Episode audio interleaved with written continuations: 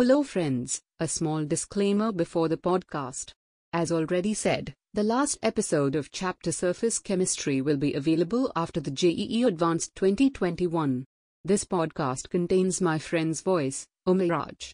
Thanks for his generosity. I hope you'll enjoy the podcast. Enjoy to learn chemistry with Abhi.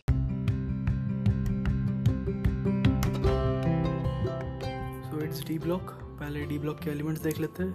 स्काइला, scandium, yttrium, lanthanum, फिर titanium, zirconium, hafnium, फिर वनप्टा, vanadium, niobium, tantalum, फिफिर chromium, molybdenum, tungsten, फिर manganese, technetium, rhenium, मंटकरी, फिर फेरुअस FeRuOs, फिर cobalt, rhodium, iridium, फिर nickel, palladium, platinum, copper, silver, gold, zinc, cadmium, mercury. Okay, next, as we know, zinc, cadmium, mercury are not considered true transition elements. Electronic configuration अगर देखें तो N-1 D1 to 10, NS 1 और 2. Exception इसमें palladium आता है जिसका 4D10 5S0 होता है. Palladium exception 4D10 5S0.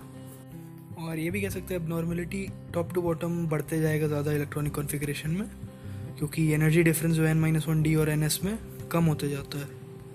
अब फिज़िकल प्रॉपर्टीज़ पे आते हैं तो मेजर इम्पोर्टेंट जो एक दिख रहा है हमको, जिंक, कैडमियम, मरकरी और मैंगनीज़ के अलावा लगभग सबके पास एक वन या मोर टिपिकल मेटालिक स्ट्रक्चर होता ही है नॉर्मल टेम्परेचर पे, like CCP, HCP, BCC, except zinc, cadmium, mercury and manganese. और जिंक, कैडमियम, मरकरी के अलावा बाकी सब वेरी हार्ड और लो वॉलेटिलिटी होता है. तो सबसे पहला फिर फिजिकल प्रॉपर्टी पे आते हैं. सबसे पहला फिजिकल प्रॉपर्टी है metallic bonding, enthalpy of atomisation and melting point. तो ये सब कुछ डेल्टा एच सब्लिमेशन या डेल्टा एच एटोमाइजेशन पर डिपेंड करता है. और मेटालिक बॉन्डिंग का एक्सटेंट जैसे जैसे बढ़ेगा वैसे डेल्टा एच एटोमाइजेशन बढ़ेगा और मेल्टिंग पॉइंट बढ़ेगा. और डी ब्लॉक एलिमेंट्स का melting point, boiling point high होता है एस ब्लॉक के कंपैरिजन में, क्योंकि इसमें ग्रेटर नंबर ऑफ इलेक्ट्रॉन्स जो है N-1 डी से भी इन्वॉल्व रहते हैं, in addition to NS, inter atomic metallic bonding में. और मेल्टिंग पॉइंट और डेल्टा एच एटोमाइजेशन का बात करें तो लगभग मिडिल सीरीज़ के मिडिल में मैक्सिमा आता है और फिर एटॉमिक नंबर बढ़ने पे गिरने लगता है. तो मेल्टिंग पॉइंट में टाइटेनियम, वेनेडियम, क्रोमियम जो है पीक पे रहेगा, फिर एक डिप आ जाएगा, सबसे नीचे मैंगनीज हो जाएगा, फिर आयरन पे बढ़ेगा थोड़ा और फिर जिंक तक घटेगा. टाइटेनियम, वेनेडियम, क्रोमियम पे मैक्सिमा है मेल्टिंग पॉइंट का, फिर मैंगनीज पे डिप, फिर आयरन पे थोड़ा बड़ा, फिर जिंक तक घटेगा. मैंगनीज में डिप क्यों आ रहा है? क्योंकि less participation of D electron in metallic bonding manganese में होता है, क्योंकि स्टेबल इलेक्ट्रॉनिक कॉन्फिगरेशन है. यही डेल्टा एच एटोमाइजेशन पे देखें तो delta H atomisation titanium, vanadium पे पीक आता है, फिर क्रोमियम पे थोड़ा घटेगा, मैंगनीज पे फिर और घट के लोएस्ट मिनिमा रहेगा, फिर बढ़ के आयरन तक थोड़ा बढ़ता है, जहाँ तक भी बढ़ता है, और जिंक तक फिर घटने लगता है. तो डेल्टा एच एटोमाइजेशन पे वेनेडियम पे पीक आता है और मैंगनीज पे डिप. और क्रोमियम और मैंगनीज का कम क्यों है? क्योंकि less participation of electron in metallic bonding होता है, स्टेबल इलेक्ट्रॉनिक कॉन्फिगरेशन. और अगर अब टॉप टू बॉटम का बात करें, 3D, 4D, 5D में जेड इफेक्टिव नीचे बढ़ रहा है तो मेटालिक बॉन्डिंग में नीचे बढ़ेगा, डेल्टा बॉन्डिंग में नीचे बढ़ेगा, delta bonding that is MM covalent bond. फिर वैसे ही डेल्टा एच एटोमाइजेशन भी नीचे बढ़ेगा, मेल्टिंग पॉइंट भी नीचे बढ़ेगा, सब कुछ नीचे बढ़ रहा है 3D, 4D, 5D में जेड इफेक्टिव ज़्यादा और मेटालिक बॉन्डिंग ज़्यादा होने के कारण. सो 3D सीरीज़ में हाईएस्ट मेल्टिंग पॉइंट है क्रोमियम का, 4D सीरीज़ में मोलिब्डेनम का, 5D सीरीज़ में टंगस्टन का, और तीनों में सबसे ज़्यादा टंगस्टन का टॉप टू बॉटम. जो बढ़ रहा है उसका एक एक्सेप्शन है जिंक, कैडमियम, मरकरी में. जिंक का सबसे ज़्यादा मेल्टिंग पॉइंट है और सबसे ज़्यादा डेल्टा एच एटोमाइजेशन भी है, फिर कैडमियम, मरकरी में घटेगा. सो पूरे ग्रुप में मरकरी का लोएस्ट डेल्टा एच एटोमाइजेशन और मेल्टिंग पॉइंट होगा. यहाँ पे साइज़ के कारण होता है, जिंक, कैडमियम, मरकरी एक एक्सेप्शन है. तो जैसे हम लोग ऊपर डेल्टा बॉन्ड का ऑर्डर पड़े ही, वैसे ही CO2Cl(8)2- लेस स्टेबल होगा और Re2Cl(8)2- मोर स्टेबल होगा, डेल्टा बॉन्ड ज़्यादा स्ट्रॉन्ग के कारण. वैसे ही Zn2+2+ नहीं बनता है, Cd2+2+ नहीं बनता है, लेकिन Hg2+2+ बनता है डेल्टा बॉन्ड. सॉरी, ये सिग्मा बॉन्ड है, लेकिन मतलब रीज़न सिमिलर होगा. यहाँ पे सिग्मा बॉन्ड है, डेल्टा नहीं है, माय बैड. अब सेकंड फिजिकल प्रॉपर्टी पे आते हैं एटॉमिक साइज़ और आयोनिक साइज़. तो इसमें अगर देखा जाए दो फैक्टर रहते हैं, पुअर शील्डिंग इफेक्ट और इंटर इलेक्ट्रॉनिक रिपल्शन. स्कैंडियम से लगभग मैंगनीज तक साइज घटेगा क्योंकि पुअर शील्डिंग इफेक्ट डोमिनेट कर रहा है। फिर मैंगनीज के बाद आयरन कोबाल्ट निकल लगभग सिमिलर साइज पे रहते हैं, लगभग मैंगनीज आयरन कोबाल्ट लगभग सिमिलर साइज पे, क्यों? क्योंकि पुअर शील्डिंग और इंटर इलेक्ट्रॉनिक रिपल्शन कंपनसेट करते हैं। फिर निकल से बढ़ के जिंक तक बढ़ने लगता है क्योंकि इसमें इंटर इलेक्ट्रॉनिक रिपल्शन डोमिनेट करने लगता है नंबर ऑफ इलेक्ट्रॉन्स बढ़ने से। तो जिंक का लगभग वेनेडियम के बराबर हो जाता है, एक यू शेप ग्राफ रहता है। अगर टॉप टू बॉटम बात करें तो 3D सबसे छोटा है, फिर 4D और 5D लगभग इक्वल साइज है क्योंकि 5D में poor shielding of F electrons रहता है 4F का। लैंथेनॉइड कॉन्ट्रैक्शन का रिजल्ट कह सकते हैं एक तरह से। तो लगभग बहुत ही एटॉमिक साइज आयनिक साइज लगभग सेम है, तो सिमिलर फिजिकल केमिकल प्रॉपर्टीज लगभग हो जाता है दैन एक्सपेक्टेड। तो इसका एग्जाम्पल में देखें तो जिरकोनियम और हॉफमियम का लगभग साइज सेम होता है, और जिरकोनियम 4+ और हॉफमियम 4+ का भी लगभग साइज सेम होता है। और लैंथेनाइड कॉन्ट्रैक्शन का रीज़न तो सबको पता है, poor shielding of one electron by another in the same set of orbitals 4F में। दैट इज एक पॉइंट ध्यान में रहे, shielding of one 4F electron by another is less than that of 1D electron by another. ये हम लोग periodic table में पढ़े थे, शील्डिंग इफेक्ट किसका सबसे ज़्यादा और किसका सबसे कम होता है। तो 4F में लगभग रेगुलर डिक्रीज इन साइज होता है क्योंकि न्यूक्लियर चार्ज बढ़ते जा रहा है। और साइज के कारण सबसे इम्पोर्टेंट फैक्टर जो इफेक्ट होता है that is density. Left to right अगर डेंसिटी का बात करें तो डेंसिटी लेफ़्ट टू राइट बढ़ेगा, लेकिन अचानक से एक्सट्रीम एंड पे जो है वो घट जाता है। लेफ़्ट टू राइट बढ़ेगा और अचानक से एक्सट्रीम एंड पे घट जाएगा। तो स्कैंडियम से कॉपर तक डेंसिटी बढ़ता है, लेकिन कॉपर से जिंक में डेंसिटी घट जाएगा। जिंक का कॉपर से डेंसिटी कम होता है। अगर टॉप टू बॉटम डेंसिटी हम लोग देखें 3D 4D 5D में, तो नीचे डेंसिटी बढ़ेगा, क्यों? मास ऑब्वियसली बढ़ रहा है और साइज लगभग सेम है यार। तो हाईएस्ट डेंसिटी अगर हम लोग देखें इरीडियम या फिर ऑस्मियम हमेशा डिबेटेबल रहता है, 22 ग्राम पर सीसी इरीडियम मानना चाहिए। और लोएस्ट डेंसिटी अगर देखें तो स्कैंडियम का होता है 3.4 ग्राम पर सीसी। और कुछ एक्स्ट्रा डेंसिटीज़ याद रहे तो मर्क्यूरी का 13.6 ग्राम पर सीसी और आयरन का 7.8 ग्राम पर CC. Third physical property is ionisation enthalpy. Left to right ionisation enthalpy बढ़ेगा, क्यों? क्योंकि nuclear charge that is Z effective बढ़ रहा है। लेकिन हमेशा पता है रेगुलर इरेगुलरिटीज़ रहेगा या फील्ड कम्प्लीटली फील्ड के कारण। तो कॉपर और जिंक में अगर कंपेयर करें तो IE1 IE2 IE3 electronic configuration से सारा कंपेयर हो सकता है, copper zinc copper manganese manganese iron. बस ये ध्यान रहे IE1 IE2 IE3 कंपैरिजन में मोनो चार्ज स्पीशीज़ में 4S में इलेक्ट्रॉन नहीं रहेगा, वो D में आ जाता है। एंड ऑब्वियसली जितना along a series ionisation enthalpy नहीं बढ़ रहा है उतना IE1 IE2 में इंक्रीज़ आता है, क्यों? क्योंकि चार्ज डेवलप हो रहा है। इलेक्ट्रॉनिक कॉन्फ़िगरेशन जैसे ही हम बोले ऐसे अगर M का 3dx 4s2 है तो M+ का 3dx+1 हो जाएगा, 4s वाला इलेक्ट्रॉन पीछे आ जाता है, और M2+ का 3dx वापस से। Unipositive ion have DM configuration with no s electron due to reorganisation of energy accompanying ionization along with some gain in exchange energy as the number of electrons increase from transfer of s electron into d orbital. Exchange energy भी बढ़ रहा है, बस exchange energy बढ़ रहा है, यही कह सकते हैं। अगर नेक्स्ट फिजिकल प्रॉपर्टी पे आए तो standard reduction potential. Standard reduction potential दो टाइप के होते हैं, एक M2+ का M में कन्वर्ट होना और एक M3+ का M2+ में कन्वर्ट होना। सो सबसे पहले हम लोग SRP E0 M2+2M देखते हैं 2 से 0। तो ऑक्सीडेशन के लिए M सॉलिड को अगर M एक्वस 2+ में कन्वर्ट करना है, डेल्टा H ऑक्सीडेशन में क्या क्या इन्वॉल्व होगा? पहले M सॉलिड से M gas delta H atomisation, M gas से M2+ gas that is delta H IE1 और IE2, और M2+ गैस से M2+ aqueous delta H hydration of M2+। ये 3 डेल्टा H इन्वॉल्व होते हैं डेल्टा H ऑक्सीडेशन में, जिसमें से डेल्टा H एटोमाइजेशन पॉजिटिव है, डेल्टा H IE1 और डेल्टा H IE2 पॉजिटिव है, लेकिन डेल्टा H हाइड्रेशन जो है वो नेगेटिव है, जो कि 2+ से 0 में उतना ज़्यादा यूज़ नहीं होता है। साइज़ और चार्ज लगभग सिमिलर रहता है तो कंपैरिजन में उसका उतना यूज़ नहीं है। मेन एटोमाइजेशन और IE1 IE2 हम लोग देखते हैं। और हाँ, एक और ध्यान में डेल्टा H ही देख रहे हैं हम लोग E0 निकालने के लिए। डेल्टा G0 में डेल्टा S भी होता है, एंट्रोपी इफेक्ट मिनिमल है तो उसको हम लोग इग्नोर कर रहे हैं। तो सबसे पहले रिजल्ट पे देख लेते हैं कैसा ग्राफ रहता है डेल्टा ई नॉट M2+2M का।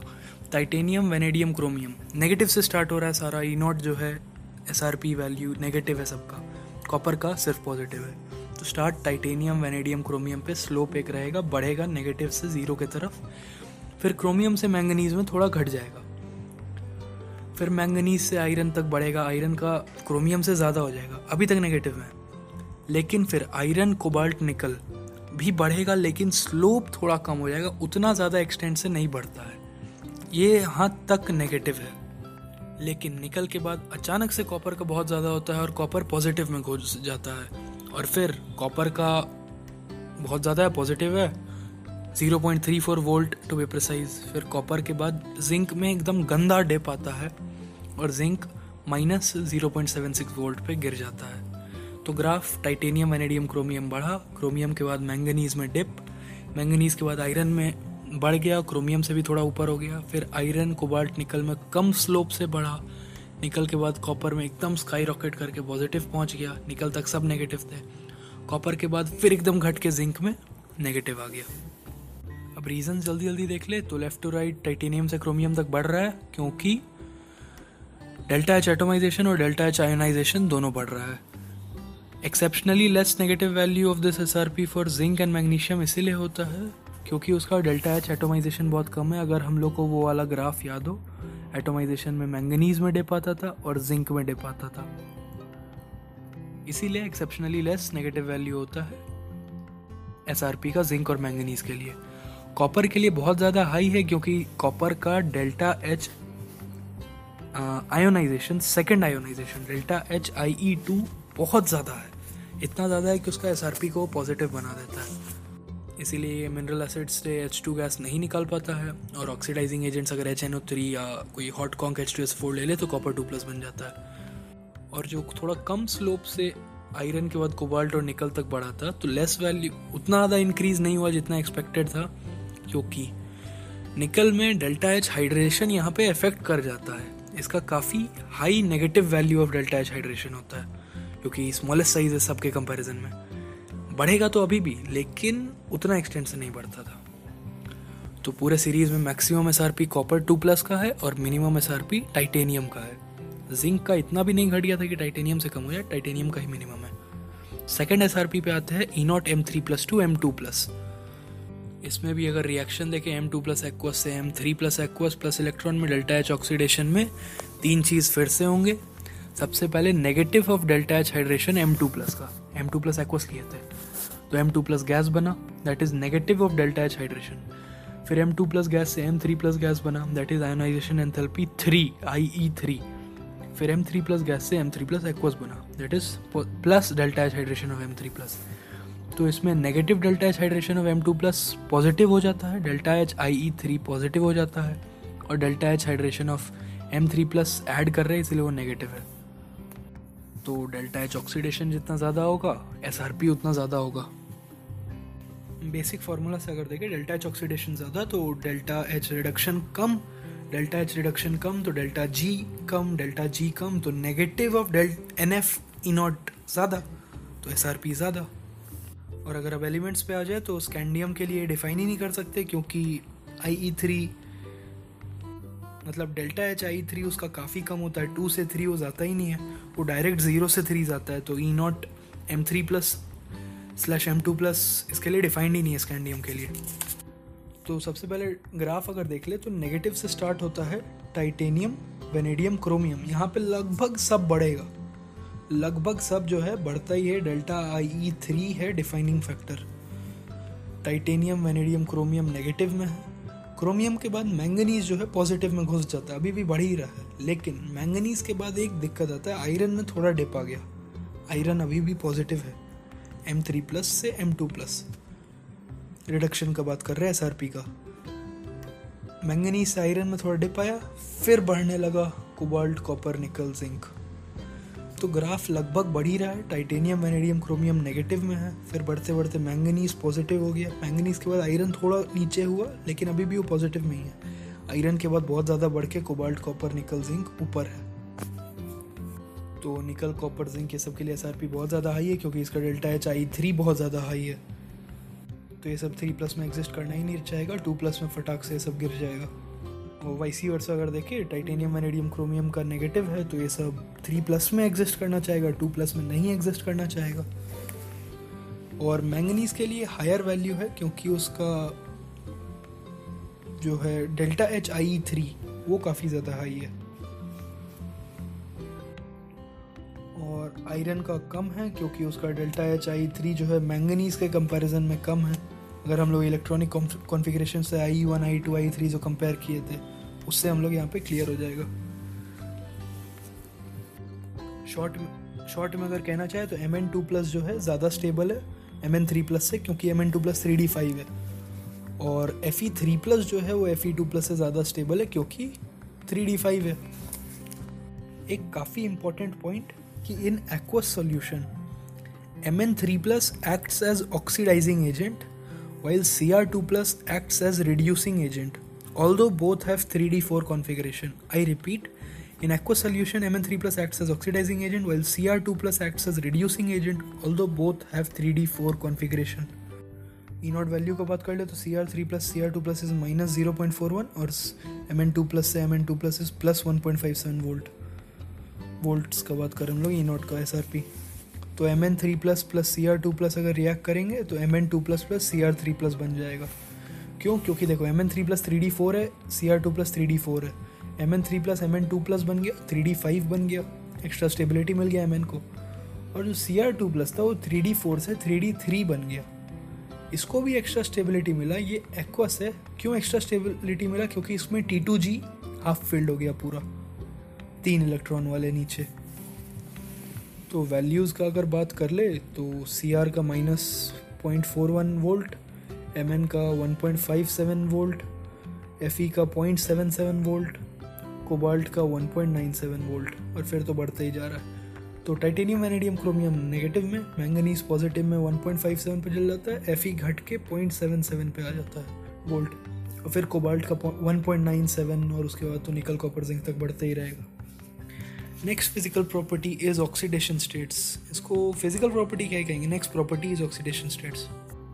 ऑक्सीडेशन स्टेट्स में अगर मोस्ट कॉमन ऑक्सीडेशन नंबर देखें तो +2 है क्योंकि पार्टिसिपेशन ऑफ NH2 इलेक्ट्रॉन होता है, लेकिन स्कैंडियम एक्सेप्शन है। उसमें only stable non zero oxidation state जो है स्कैंडियम का +3 एग्जिस्ट करता है क्योंकि स्कैंडियम 3+ का कॉन्फिगरेशन 3p6 है, नोबल गैस कॉन्फिगरेशन।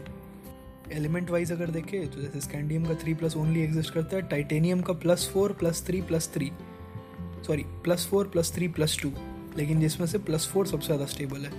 वेनेडियम का देखें तो +5 सबसे ज़्यादा स्टेबल है बाकी सारे other oxidation states of vanadium के कंपैरिजन में। तो इन शॉर्ट देखिए तो नंबर ऑफ ऑक्सीडेशन स्टेट्स बहुत ज़्यादा जो रहेंगे मिडिल में मिलेंगे, और बहुत कम ऑक्सीडेशन स्टेट्स अलग अलग शो करने वाले एक्सट्रीम्स में लेंगे, क्योंकि या तो उनके पास बहुत फ्यू इलेक्ट्रॉन से शेयर करने के लिए या बहुत ज़्यादा इलेक्ट्रॉन है तो उतने ऑर्बिटल्स अवेलेबल नहीं है शेयर करने के लिए।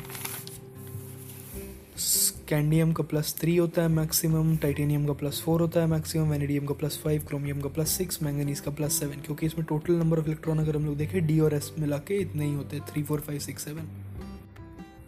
क्रोमियम का +6 हम लोग देख सकते हैं CrO4 2- में, MnO4 2- में भी +6 होगा। वैसे ही FeO4 2- फेरेट आयन में भी Fe का +6 होता है। और हम लोग को पता ही है डी ब्लॉक में इनकम्प्लीट फिलिंग डी ऑर्बिटल का होता है, तो variation in oxidation states differ by 1, variation जो होता है ऑक्सीडेशन स्टेट्स में वो 1-1 का डिफरेंस पे होता है। पी ब्लॉक में हम लोग को पता है 2-2 का डिफरेंस पे होता है। तो टाइटेनियम का +2 +3 +4, वेनेडियम का +2 +3 +4 +5, +1 दोनों का नहीं है, ध्यान में रहे। और अगर अब हम लोग ऑक्सीडेशन स्टेट्स का टॉप टू बॉटम डिस्कशन करें तो top to bottom availability of maximum oxidation state increases due to increase in Z effective. आपको ये कहना चाहेगा Z इफेक्टिव बढ़ रहा है तो मैक्सिमम ऑक्सीडेशन स्टेट रीच नहीं करना चाहिए ना, लेकिन यहाँ पे सिंगल डोनेशन से ऑक्सीडेशन स्टेट रीच नहीं हो रहा है मैक्सिमम। यहाँ पे tendency to form stronger multiple bond increases, जिस कारण जो Z इफेक्टिव बढ़ने के कारण tendency to form stronger multiple bond बढ़ रहा है, जिस कारण से availability of maximum oxidation state बढ़ रहा है। तो FeO4 हम लोग एग्जिस्टेंस में नहीं देखेंगे, पर RuO4 और OsO4 हम लोग देखते हैं +8 +8 में। वैसे ही CrO3 हम लोग नहीं देखेंगे, लगभग ये ऑक्सीडाइजिंग एजेंट की तरह काम करता है Cr2O7 2- के फॉर्म में +6 वाला। लेकिन MoO3 और WO3 ये दोनों ऑक्सीडाइजिंग एजेंट नहीं है, ये दोनों स्टेबल है। और अब थोड़ा ऑक्सीडेशन स्टेट में हम लोग एक्सेप्शनल एक बिहेवियर का देखें तो काफ़ी लो या फिर नेगेटिव ऑक्सीडेशन स्टेट भी फॉर्म होता है, लेकिन ये कॉम्प्लेक्स फॉर्मेशन के टाइम होता है पाई एक्सेप्टर लिगेंड्स के साथ, जैसे CO, NO ये सब अगर रहे तो FeCO4 2- में Fe का ऑक्सीडेशन स्टेट -2 है। FeH2O5NO+2+ में Fe का ऑक्सीडेशन स्टेट +1, ये ब्राउन रिंग कॉम्प्लेक्स है। फिर NiCO4 में Ni का ऑक्सीडेशन स्टेट 0 है। तो ये सब ध्यान में रहे। अब ऑक्सीडेशन स्टेट में हम लोग एक सब पार्ट में आ जाए तो ऑक्साइड्स और ऑक्सो एनायंस में ऑक्सीडेशन स्टेट देखेंगे। जैसे पहले भी देखे थे मोस्ट कॉमन ऑक्सीडेशन स्टेट 2+ है, तो मोस्ट कॉमन ऑक्साइड MO होगा। लेकिन स्कैंडियम में पता है हम लोग को SC2O3 ही एग्जिस्ट कर सकता है। वैसे ही CrO जो है काफ़ी लेस स्टेबल है, ये भी ध्यान में रहे। तो मोस्ट कॉमन है, लेकिन ये बात नहीं है कि मोस्ट स्टेबल रहेगा। और हाईएस्ट ऑक्सीडेशन स्टेट अगर हम लोग देखें ऑक्साइड्स में तो वो ग्रुप नंबर से कोइंसाइड करेगा, SC2O3 से लेके Mn2O7 तक। ग्रुप 7 के बाद जो है उतना हायर ऑक्साइड्स एग्जिस्ट नहीं करते हैं +3 के ऊपर, तो Fe2O3, CO2O3 यही सब एग्जिस्ट करते हैं। ऑक्साइड्स और ऑक्सो एनायंस में बात कुछ है कि जैसे जैसे ऑक्सीडेशन स्टेट बढ़ेगा वैसे वैसे कोवैलेंट नेचर और एसिडिक नेचर बढ़ता है। ऑक्सीडेशन स्टेट बढ़ेगा तो कोवैलेंट नेचर और एसिडिक नेचर बढ़ेगा। वैसे ही तो एग्जांपल में देखें CrO3 और Mn2O7 ये दोनों एसिडिक ऑक्साइड्स है। CrO3 और Mn2O7, CrO3 रेड सॉलिड है, Mn2O7 पर्पल लिक्विड है। फर्दर अगर एसिडिक नेचर में देखें तो CrO, Cr2O3 और CrO3, CrO बेसिक है, Cr2O3 भी एम्फोटेरिक है और CrO3 एसिडिक है। तो एसिडिक नेचर बढ़ रहा है, कोवैलेंट नेचर बढ़ रहा है ऑक्सीडेशन स्टेट बढ़ने पे। वैसे ही MnO, Mn2O3, MnO2, Mn2O7 में भी एसिडिक नेचर बढ़ेगा, लेकिन MnO बेसिक है, Mn2O3 बेसिक है, MnO2 न्यूट्रल है और Mn2O7 एसिडिक है। Basic basic neutral acidic Mn में। वैसे ही वेनेडियम में अगर देखें तो VO, V2O3, V2O4, V2O5 acidic nature बढ़ेगा, लेकिन VO, V2O3 और V2O4 जो है बेसिक है, जिसमें से V2O4 जो है लेस बेसिक है। V2O5 एकलौता एम्फोटेरिक या फिर मेनली एसिडिक कह सकते हैं। ओके, वैसे ही अगर रिएक्शंस हम लोग देखें तो Cr2O3 HCl से रिएक्ट करके CrCl3+ वाटर बनाएगा और NaOH से रिएक्ट करके CrOH4- बनाएगा। CrO3 HCl से रिएक्ट नहीं करेगा, Cr2O3 HCl से रिएक्ट किया था प्रीवियसली। फिर CrO3 सिर्फ NaOH से रिएक्ट करके Na2CrO4 बनाएगा, सोडियम क्रोमेट। फिर क्रो अगर HCl से रिएक्ट करे दैट इज CrO, तो CrCl3H2O और हाइड्रोजन गैस बनाएगा। क्रो एक्चुअली हो क्या रहा है, HCl से रिएक्ट करके CrCl2 बना रहा है, लेकिन H+ के प्रेजेंस में वो CrCl3 बन जा रहा है और हाइड्रोजन गैस निकल जा रहा है। तो Cr2O3 भी HCl से CrCl3 दे रहा था, CrO भी CrCl3 दे रहा है, लेकिन हाइड्रोजन गैस रिडॉक्स हो रहा है, ध्यान रहे।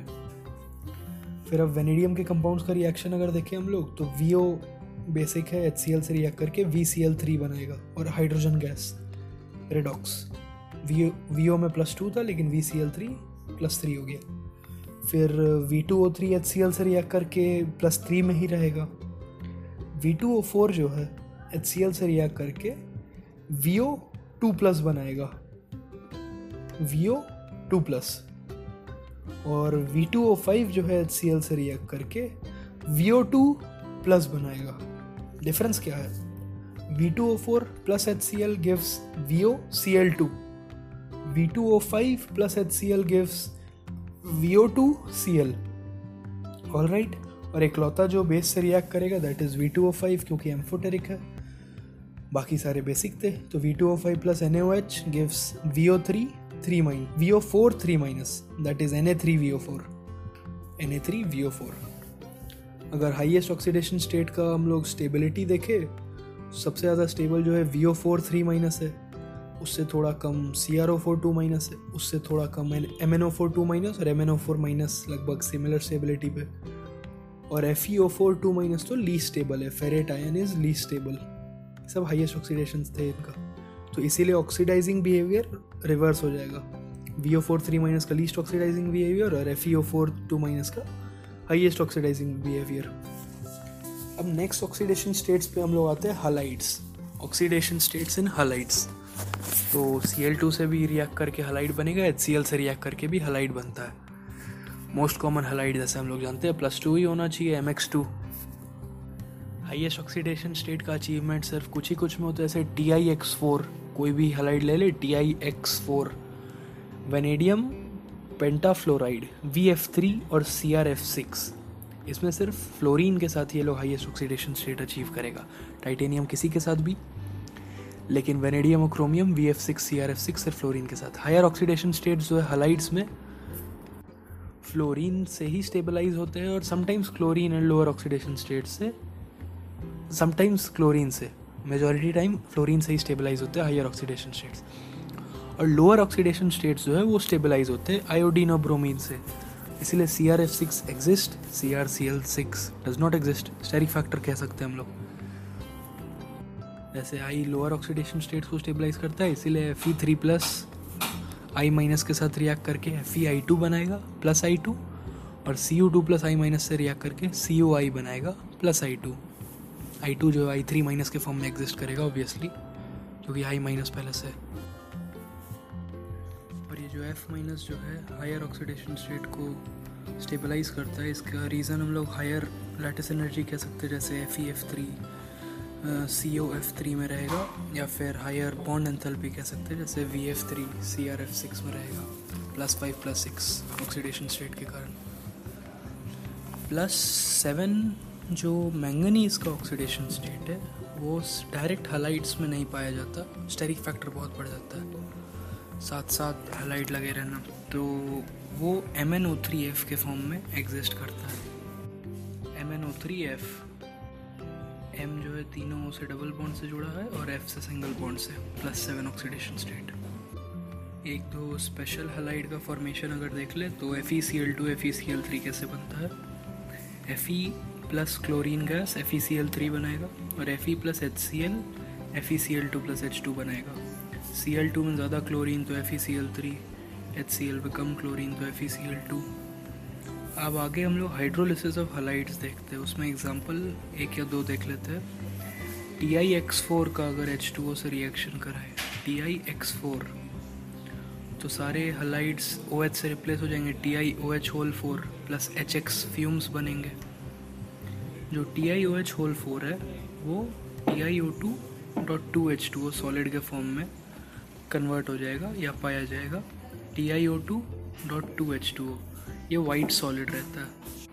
नेक्स्ट एग्जांपल अगर हम लोग देखें तो VCl5 का H2O से रिएक्शन में सबसे पहले VOCl3 + 2HCl बनेगा, जस्ट लाइक PCl5 का H2O से POCl3 बनता था, लेकिन VOCl3 में ये +5 ऑक्सीडेशन स्टेट है, एक्सेस वाटर डाल दे तो ये VO2+ बना देगा, VO2+ HCl, ये VO2+ VO2Cl के फॉर्म में भी एग्जिस्ट कर सकता है। VO2+ एक और टाइम बना था जब हम लोग V2O5 का HCl से रिएक्शन कराए थे, V2O5 + HCl VO2Cl दिया था। अब हम लोग आगे बढ़ते हैं कलर्स ऑफ कंपाउंड्स पे D ब्लॉक के। मेन रीज़न तो DD ट्रांजिशन या CTS है, चार्ज ट्रांसफर स्पेक्ट्रा। तो हाइड्रेटेड आयंस जो होते हैं एक्वा सॉल्यूशन में MH2O6 X+ के फॉर्म में रहते हैं, तो DX और D10-X का जो होता है सिमिलर कलर होता है, D1 और D9, D2 और D8, D3 और D7। अगर एक एग्जांपल हम लोग देख ले कलर का, तो CrH2O6 3+ वॉयलेट पर्पल कलर का रहता है, लेकिन Cr3+ एक्वस जो है वो ग्रीन कलर का रहता है। CrH2O6 3+ जो है वॉयलेट कलर, लेकिन Cr3+ एक्वस ग्रीन कलर, क्यों? क्योंकि इसमें एक्वस में CrH2O5 SO4+ रहता है, या फिर CrH2 होल 5 Cl+ रहता है, तो ये सब के कारण ग्रीन कलर रहता है। अब नेक्स्ट हम लोग फिजिकल प्रॉपर्टी पे अगर है तो इंटरस्टिशियल कंपाउंड्स का फॉर्मेशन है, जो बेसिकली फॉर्म होते हैं जब small atoms like hydrogen, carbon, boron और नाइट्रोजन ट्रैप हो जाते हैं क्रिस्टल लैटिस में मेटल के। नॉन स्टॉइकियोमेट्रिक ही होते हैं ये सब, neither typically ionic nor covalent. अगर एग्जांपल हम लोग देख ले तो TiC, Mn4n, Fe3H, VH 0.56, TiH 1.7 etcetera बहुत है, मतलब कुछ भी हो सकता है। इनका जनरली हाई मेल्टिंग पॉइंट होता है प्योर मेटल के कंपैरिजन में, हार्डर होते हैं, बहुत हार्ड होते हैं। कुछ बोराइड्स जो है इंटरस्टिशियल कंपाउंड बोरॉन के, borides approach diamond in hardness, इतना ज़्यादा हार्डनेस बढ़ जाता है। इंटरस्टिशियल कंपाउंड जो है मेटालिक कंडक्टिविटी रिटेन करते हैं लेकिन केमिकली इनर्ट हो जाते हैं मोस्टली, मतलब जनरलाइज तो बोल नहीं सकते लेकिन केमिकली इनर्ट हो जाते हैं और मेटालिक कंडक्टिविटी रिटेन करते हैं। नेक्स्ट अगर हम लोग देखें तो एलॉय फॉर्मेशन भी होता है, दो मेटल लिक्विड्स को मिला देंगे, मिक्सचर बनेगा होमोजीनियस, सॉलिडिफाई करके एलॉय हम लोग बना सकते हैं। दोनों के एटम्स रैंडमली डिस्ट्रीब्यूटेड रहते हैं आपस में और एलॉय जनरली उन्हीं दो मेटल के बीच में बनाते हैं जिनका एटॉमिक रेडियाई जो है 15% ऑफ ईच अदर के विद इन रहे, ज़्यादा साइज डिफरेंस ना रहे। और क्योंकि ट्रांजिशन मेटल्स में एटॉमिक रेडियाई काफ़ी सिमिलर है तो इनका एलॉय फॉर्मेशन बहुत ज़्यादा होता है। हाई मेल्टिंग पॉइंट के लिए हम लोग एलॉय बना सकते हैं, हार्डनेस के लिए एलॉय बना सकते हैं। ब्रास और ब्रॉन्ज काफ़ी कॉमन एग्जाम्पल है, brass is copper zinc, bronze is copper tin. Bronze में Z है तो जिंक नहीं होगा, ब्रास में S है तो SN नहीं होगा। नेक्स्ट अगर देखें तो कैटालिटिक प्रॉपर्टी, ट्रांजिशन मेटल्स जो है कैटालिटिक प्रॉपर्टी शो करते हैं क्यों, because of their ability to adopt multiple oxidation states and to form complexes. और ये कैटलिस्ट की तरह सॉलिड सरफेस पे भी काम करते हैं, सरफेस कैटलिस्ट, तो बॉन्ड फॉर्मेशन होता है रिएक्टेंट और atoms of surface of catalyst के बीच में। लाइक हम लोग को हिबर्ट्स प्रोसेस पता है, N2 और हाइड्रोजन मिक्स करके NH3 बनाते हैं, तो उसमें जो N2 होता है बॉन्ड ऑर्डर 3 रहता है, उसको आयरन अगर हम लोग ले एज अ कैटलिस्ट तो उसका बॉन्ड ऑर्डर को वो 2.5 से लेके 2 के बीच में कन्वर्ट कर देता है, N2* बना देता है Fe, जो ईजिली रिएक्ट कर पाता है फिर हाइड्रोजन गैस से। बॉन्ड को वीक बना दिया तो आसान हो गया रिएक्ट करना। वैसे ही कॉन्टैक्ट प्रोसेस में हम लोग SO2 + O2 से SO3 बनाते हैं V2O5 के प्रेजेंस में, तो V2O5 क्या करता है, SO2 को SO3 बनाया प्लस V2O4 बनाया और SO3 जो है वापस से V2O4 से रिएक्ट करके ऑक्सीजन के प्रेजेंट में हम लोग ऑक्सीजन डाले हैं बाद में, तो SO3 फर्दर SO3 में कन्वर्ट तो रहा ही और V2O4 जो था वो V2O5 के फॉर्म में वापस निकल गया। तो V2O5 जो ऐड किए वो SO2 को SO3 बनाया और ख़ुद V2O4 बना, फिर O2 से रिएक्ट करके वापस V2O5 बन गया।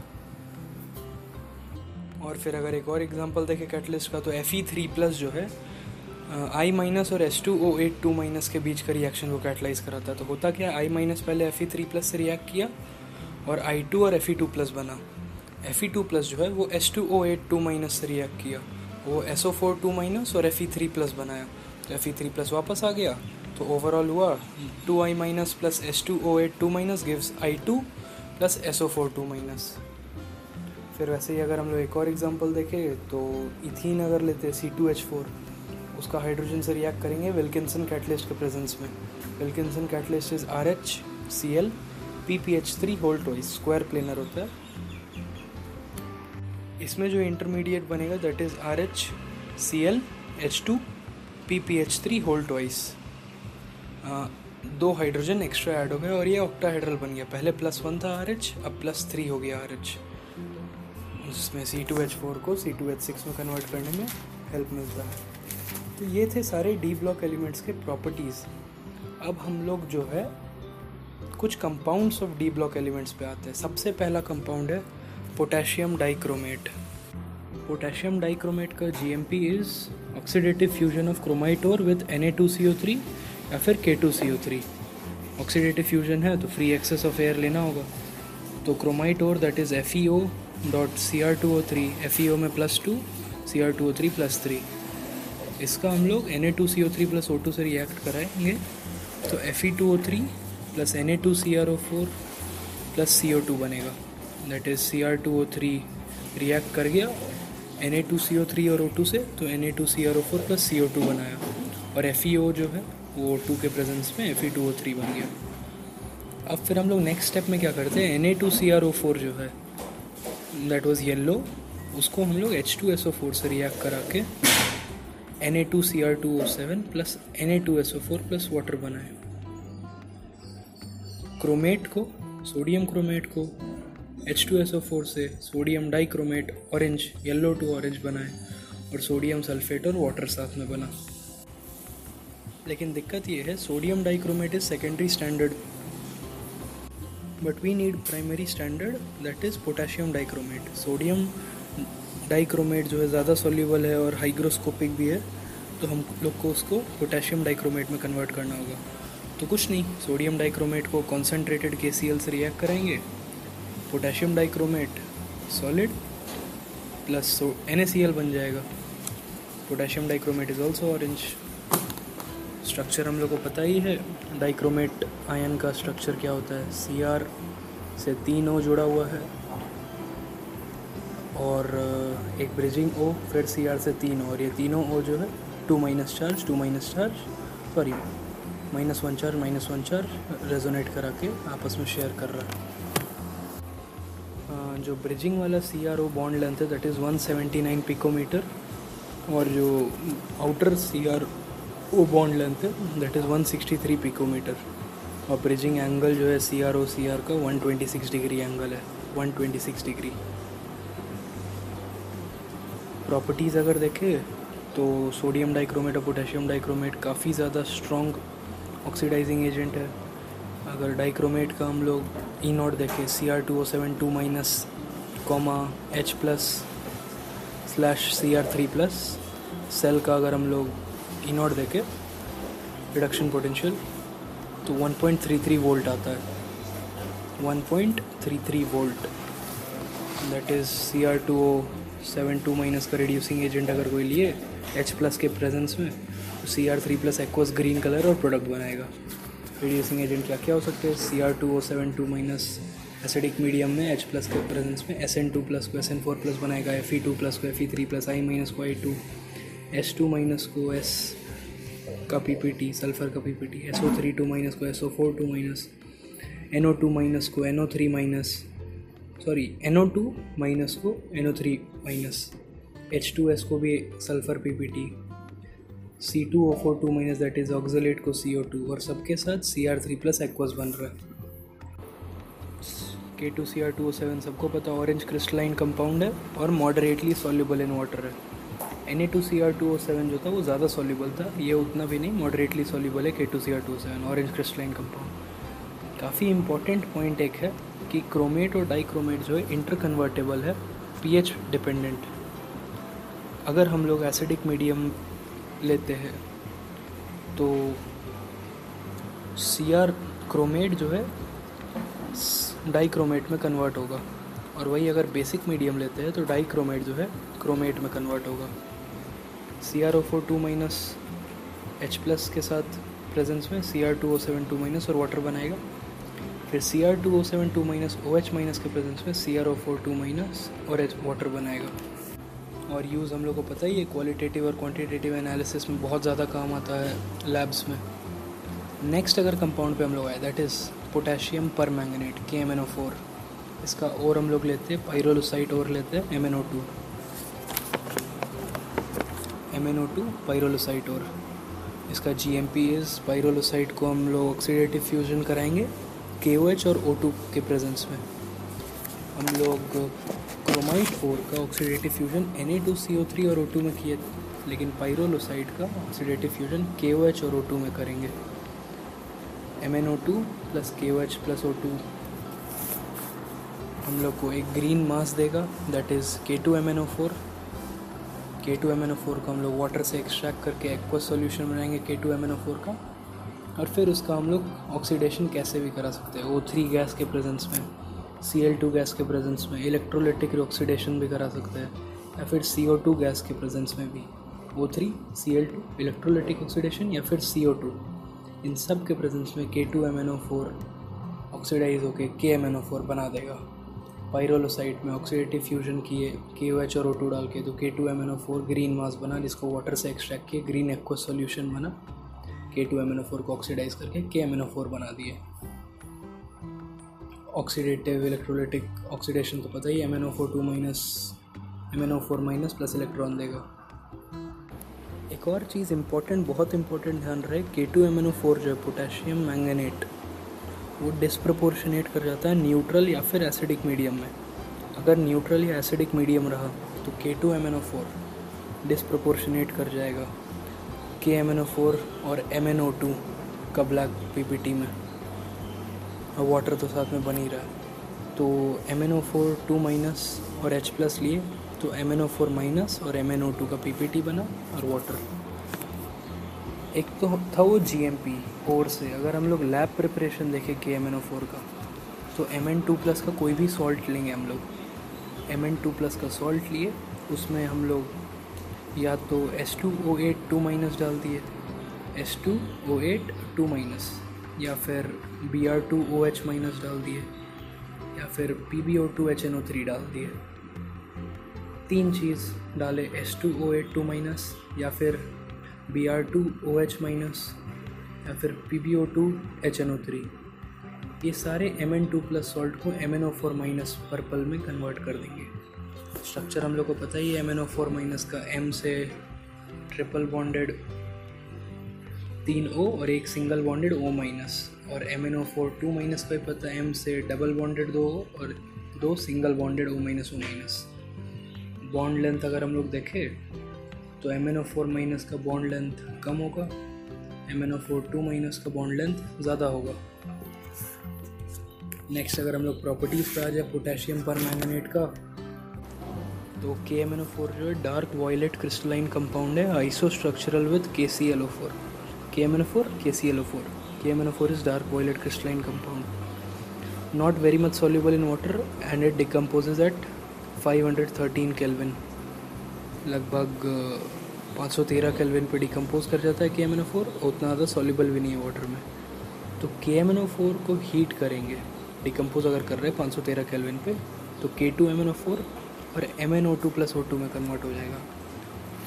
ध्यान रहे, K2MnO4 न्यूट्रल या एसिडिक मीडियम में KMnO4 + MnO2 देता है, लेकिन KMnO4 का डिकम्पोजिशन अगर हीट करें तो K2MnO4 + MnO2 + O2 देगा। ओके, और इतना इंटेंस कलर KMnO4 का चार्ज ट्रांसफर स्पेक्ट्रा के कारण है। डायामैग्नेटिक है KMnO4 एंड मैग्नेटिक नेचर जो है टेम्परेचर डिपेंडेंट है। ध्यान रहे, डायामैग्नेटिक है KMnO4 लेकिन मैग्नेटिक नेचर टेम्परेचर डिपेंडेंट है, ऐसे हम लोग को पता है। हीट करने पे K2MnO4 में कन्वर्ट हो जा रहा है। स्ट्रक्चर जो है KMnO4 का टेट्राहेड्रल है, पाई बॉन्ड्स जो है वो overlapping of p orbital of oxygen and d orbital of Mn के कारण हो रहा है। अगर ऑक्सीडाइजिंग बिहेवियर देखें तो काफ़ी वियर्ड ऑक्सीडाइजिंग बिहेवियर है। अगर स्ट्रांगली अल्कलाइन मीडियम है तो MnO4- एक इलेक्ट्रॉन लेके MnO4 2- बनेगा। अगर याद हो पिछला, एसिडिक या न्यूट्रल मीडियम में MnO4 2- MnO4- और MnO2 बना रहा था। यहाँ पे अगर स्ट्रांगली अल्कलाइन ले ले तो MnO4- MnO4 2- बनाएगा। न्यूट्रल या वीकली बेसिक ले ले तो MnO4- जो है MnO2 बनाएगा, और अगर एसिडिक मीडियम ले ले तो MnO4- जो है Mn2+ बनाएगा। अगर हम लोग SRP देखें E0 सेल का, स्ट्रांगली अल्कलाइन में 0.56 वोल्ट, न्यूट्रल या वीकली बेसिक में 1.69 वोल्ट और एसिडिक मीडियम में 1.52 वोल्ट। तो सबसे ज़्यादा SRP वैल्यू न्यूट्रल या वीकली बेसिक में है MnO4- से MnO2 1.69 वोल्ट, फिर एसिडिक में 1.52 और स्ट्रांगली अल्कलाइन में 0.56। एसिडिक मीडियम में एक कुछ रिएक्शंस देख ले, MnO4- जो है Fe2+ को Fe3+, SN2+ को SN4+, H2S को S का PPT, I- को I2, NO2 माइनस को NO3 minus, C2O4 2 minus oxidate को CO2, SO3 2 माइनस को SO4 2 माइनस, साथ में Mn2 प्लस तो बन ही रहा है क्योंकि एसिडिक मीडियम है। अगर बेसिक मीडियम को कुछ कुछ रिएक्शन देख ले, basic in the sense fairly alkaline या फिर न्यूट्रल, MnO4 माइनस जो I माइनस को IO3 माइनस बनाएगा। एसिडिक मीडियम में I माइनस को I2 बना रहा था, न्यूट्रल या फेयरली अल्कलाइन में I माइनस को IO3 माइनस बना रहा था, IO3 minus. H2O32 minus that is thiosulphate को सल्फेट बना रहा है SO42 माइनस, और Mn2 प्लस को MnO2 बना रहा है, और साथ में MnO2 तो बन ही रहा है सारे केस में क्योंकि न्यूट्रल फेयरली अल्कलाइन सोल्यूशन है। MnO4 माइनस जो Mn2 प्लस है, इसमें हम लोग एक कैटलिस्ट पे ले लेते हैं ZnO या फिर ZnSO4, स्पेशल रिएक्शन है बस याद रखना। MnO2 बना रहा था जब रिएक्शन विद H2SO4, अगर हम लोग देखें KMnO4 का, तो काफ़ी स्ट्रेंज रिएक्शन है। KMnO4 plus conc H2SO4 will give MnO3 HSO4, MnO3 whole plus और HSO4 होल माइनस। ये है पर मैंगनील ion MnO3 whole plus HSO4 whole minus. लेकिन अगर KMnO4 के साथ जो कॉन्क H2SO4 था उसमें KMnO4 एक्सेस अगर ले लें तो Mn2O7 और KHSO4 बन जाता है। वो क्या रहा है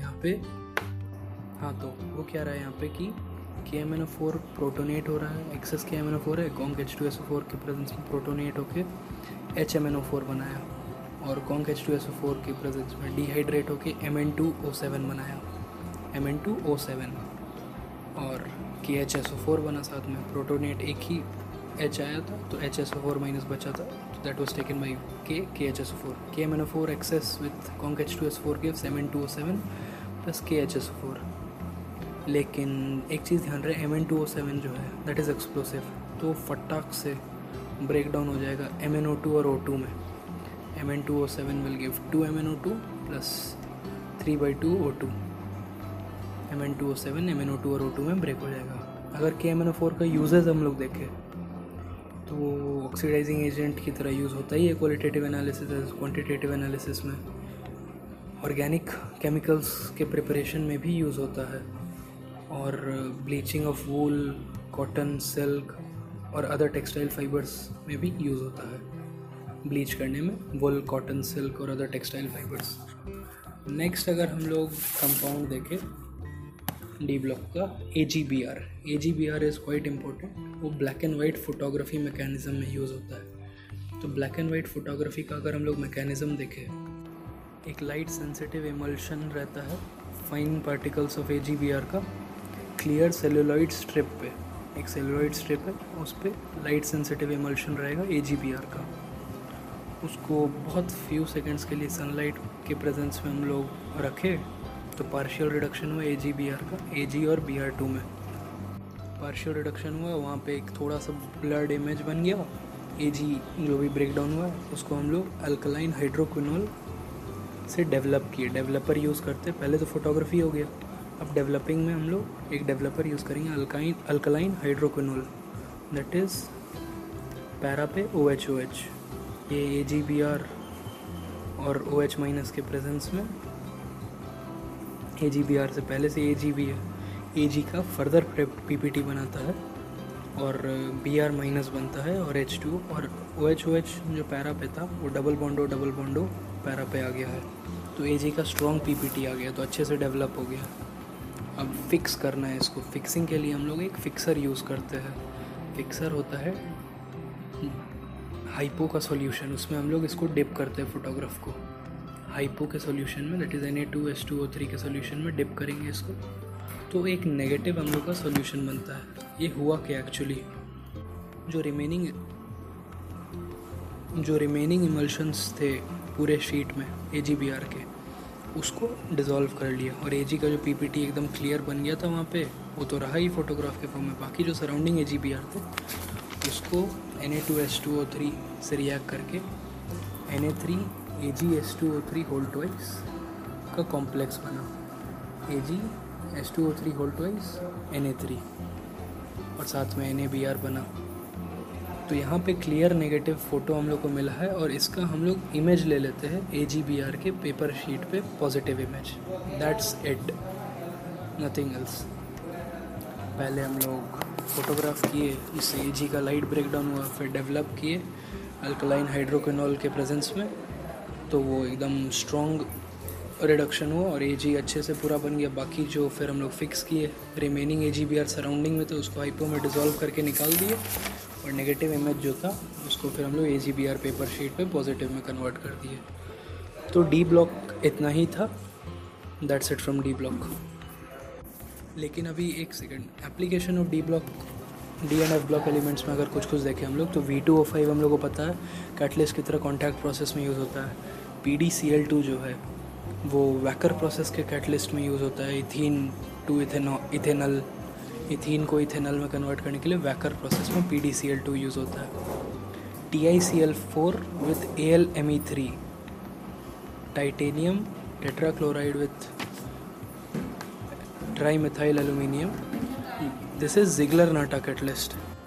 आई repeat, TiCl4 with AlMe3, AlEt3 भी ले सकते हैं, this is Ziegler Natta catalyst. ये जो यूज़ होता है manufacturing of polythene from ethylene, ethylene से पॉलीथाइलिन बनाने के लिए Ziegler Natta catalyst, TiCl4 with AlMe3। Next अगर हम लोग देखें तो निकल एंड विल्किंसन कैटलिस्ट जो होते हैं यूज़ होता है hydrogenation of alkenes and fats में यूज़ होते हैं। AGBR हम लोग देख ही लिए, ब्लैक एंड वाइट फोटोग्राफी में होता है। फिर बहुत सारे एलॉयज़ बनते हैं आयरन, क्रोमियम, निकल, मैंगनीज़ के। फिर TiO जो है वो पिगमेंट इंडस्ट्री में यूज़ होता है, टाइटेनियम ऑक्साइड TiO। फिर बैटरीज़ में हम लोग जिंक या फिर निकल कैडमियम या फिर MnO2 ये सब यूज़ करते हैं। और मेटल्स के फॉर्म में हम लोगों को पता है कॉपर, सिल्वर, गोल्ड यूज़ होता है, ये कॉइनेज मेटल्स, कॉइन्स। इतना ही था एप्लीकेशन, बाकी that's it from D block.